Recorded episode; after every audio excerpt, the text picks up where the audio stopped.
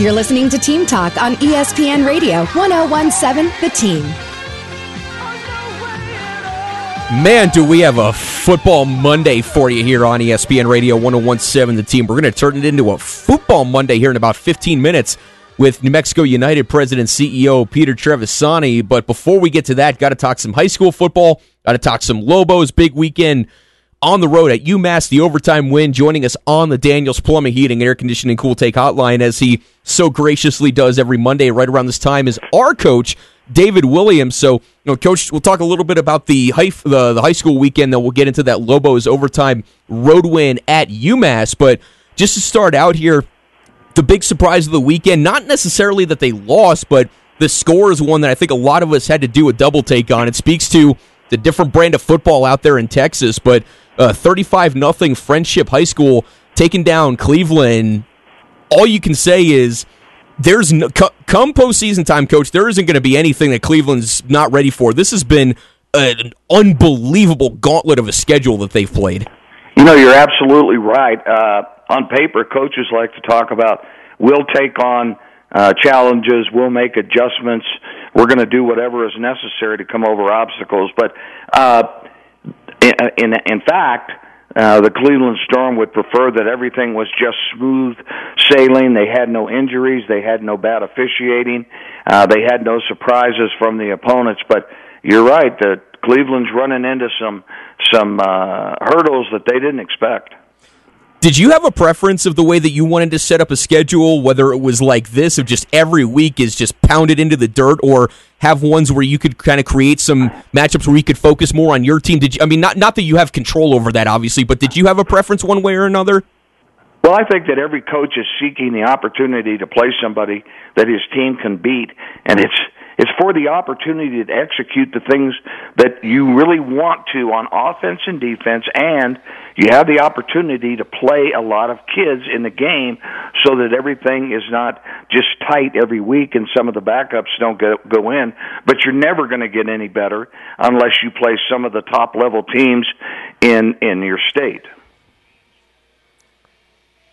Yeah, no, yeah, no, no doubt, and that is exactly uh, what what Cleveland has done so far uh, to to this point, and it and it sets up now, uh, coach, an unbelievable game this Friday. I know we'll talk, you know, we'll recap it next week, but you know, Cleveland now right back at it. We're talking about you know, they've played, you know, they've had to go down uh, to the Bulldog Bowl, playing a team from Texas. They've actually played two teams from Texas, and now a huge one coming up this week. Uh, with Volcano Vista, Volcano Vista five and one. There, uh, they took down El Dorado 38-19. What a game that's going to be, Coach Williams. It will be, and I'll guarantee you that uh, it has not changed the anticipation. What what uh, Cleveland did last week has not changed any of the anticipation between the two teams. Uh, uh, Volcano will still be the underdog. Uh, they're on a roll. They're winning games. They they handled El Dorado. Cleveland's coming off, uh, you know, some tough play and lost a game handily, but still, it's. Uh, it's Volcano Vista that will be the underdog and forcing the issue.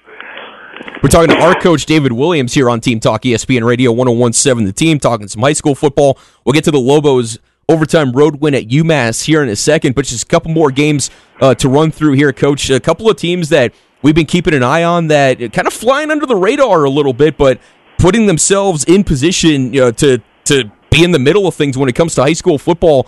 Sandia four and one, a, a thirty-five nothing win. You'd like to see them beat Manzano, but Sandia off to a four and one start. What's what's impressed you about the Matadors, Coach? Well, I think Sandia uh, has really gotten a lot of mileage out of their defensive unit. I, they're still looking for an established and and guaranteed uh, offensive identity. Uh, they have not had the the, the ball carrying guy that steps up and carries it 25 times a game and gets you 125 yards or a quarterback that's consistently going to throw 100 yards in the game and and keep drives moving. So I know that that uh, the Matadors are really pleased with their record, but uh, they're still searching for the whole package. And then Bernalillo, uh, the still staying undefeated. They go all the way up to Taos and beat uh, Taos twenty to fourteen. Obviously, it's a you know it's a silly thing to kind of say as as a matter of fact, coach, but you can't build a high school program in the offseason. Just you know, this this start to the season for Sandia, it's not even a start to the season. They're making a statement every single week. Uh, for I should say for for Bernalillo, I mean, just incredible what we're seeing, and they're six and zero and keeping it going after a long road trip to Taos. And and and Bernalillo has been doing the things that make seasons magical. They're not just blowing teams out and, and scoring at will. Uh, a lot of low scoring affairs, a lot of down to the wire uh, contest, the thing where they've just got to hold on or they get the game winning uh, score right at the end of the game. So uh, they're living on the edge, but they're having fun, and that's what they need more than anything. And right now, I'll guarantee you that Bernalillo's saying, "Fine, bring them on." That no, absolutely right. So we saw them go to Taos. We saw Cleveland go to Artesia. Some long trip uh, road trips here, Coach. What's the longest road trip that you remember taking as as, oh, well, as, a, any, as a high school coach? Anything that takes you to Hobbs is it. I mean, uh, we never were allowed to take teams out of the state, and so going to Hobbs seems like a night and a day in a bus. Coach uh, Williams, uh, Joe O'Neill here. How you doing, man? Welcome back, Joe. How are you? Hey, oh, good, good to talk to you, man. So uh, I was looking at James Yodice's grades uh, of all the different schools in the metro area, and I had to ask you about those Academy Chargers. Uh, are getting a, a pretty good grade, and they go up to Los Alamos and just have a, a huge win for the program. Talk about uh, that that victory for the Academy Chargers and your grandson Ryan Williams, who well, also what, works for us at 1017. One of the great things that that occur in sports is the opportunity to win a game that you're not likely to win. And uh, okay. uh, the, the Chargers uh, went up to, to uh, Los Alamos. It was the Hilltoppers' um, homecoming. Their team is undefeated. They've fixed up their facilities. It was a beautiful night up there, and everything was uh, pointing towards a Los Alamos win. But somehow, some way, when when the gods get everything aligned in the right in the right stars in the moon, and Los Alamos was uh, trailing seven to six at half, and it was tense for every possession by Los Alamos in the second half, but uh, the, the the Chargers pulled out a touchdown with about a minute and a half to go to make it 14-6, and then the defense finished it off. right. And I'm glad you explained that setting. Uh, Sam needs to sometime go see a Hilltopper high school football game up there in Los Alamos. It's, it's it is beautiful as Coach uh, described. All right, Coach. Uh, something's got to be described as a beautiful win for Coach Danny Gonzales and the Lobos. I mean, uh, in an unusual fashion, it looks like uh, you know they're going to get uh, the the game gets sent into overtime by a, by a big play and a two point conversion. They could have folded the ten but no, they bowed up and they came back with a three point win, 34 31. Coach, your thoughts? Bowed up is exactly what happened. It was one of those on the sideline when the leaders say, hey, okay, you know, bad things have come our way, but we can stop the bleeding, just get under control, and and finish this thing off. And because with the two minutes to go, the game is over. I mean, Mexico's going to win. They played well.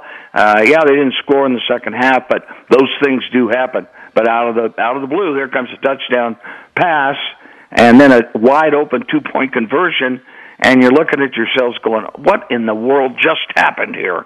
But right, got credit the Lobos. In the past, we've said, you know, just find out a way to w- uh, lose it, and they do. But this is an example of find a way to win, and they did and these games, uh, like you said, there there hasn't been enough of them. But the value of these games now, they're two touchdown underdogs against uh, Wyoming next week. Who knows what'll happen? But they're going to have a lot more games down the road that it's going to be a coin flip type of game, which that game at UMass was. And this game and a win like this will pay dividends, Coach Williams. It has to help because you get yourself in a game when you're trailing, especially in one that you thought that you were going to be able to handle, yeah. or you've been in the midst of uh, controlling the game, and then the dam breaks, and suddenly you find yourself behind. When you have a game like Massachusetts, you know we do have the ability to stop the bleeding and get this thing going and and and take the lead and win. And so uh, you're right. There are a bunch of toss-up games, and it won't be every time we we uh, are on the deficit on the scoreboard. Everybody just loads up their stuff and gets on the bus.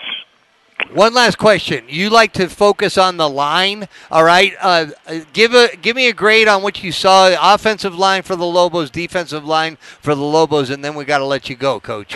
Well, I appreciate it. I, I, I think the offensive line certainly a B plus, uh, and in the first half really established themselves. I think the okay. I think the defensive line for the Lobo uh, group is B minus area. They're trying hard. They're making it work. They need more turnovers cause All right. more turnovers. yeah, no, that usually goes hand in hand with this defense too. Yeah, yep. this the strips we've seen it. You know, teams that were not that good defensively somehow would get a lot of turnovers, and hey, a lot of games to play. We'll look for that down the road. Coach Williams, thank you so much. Appreciate you joining us each and every week on the Daniels Plumbing, Heating, and Air Conditioning Cool Take Hotline. All right, when we come back, we're going to talk to the president CEO for New Mexico United, Peter Trevisani.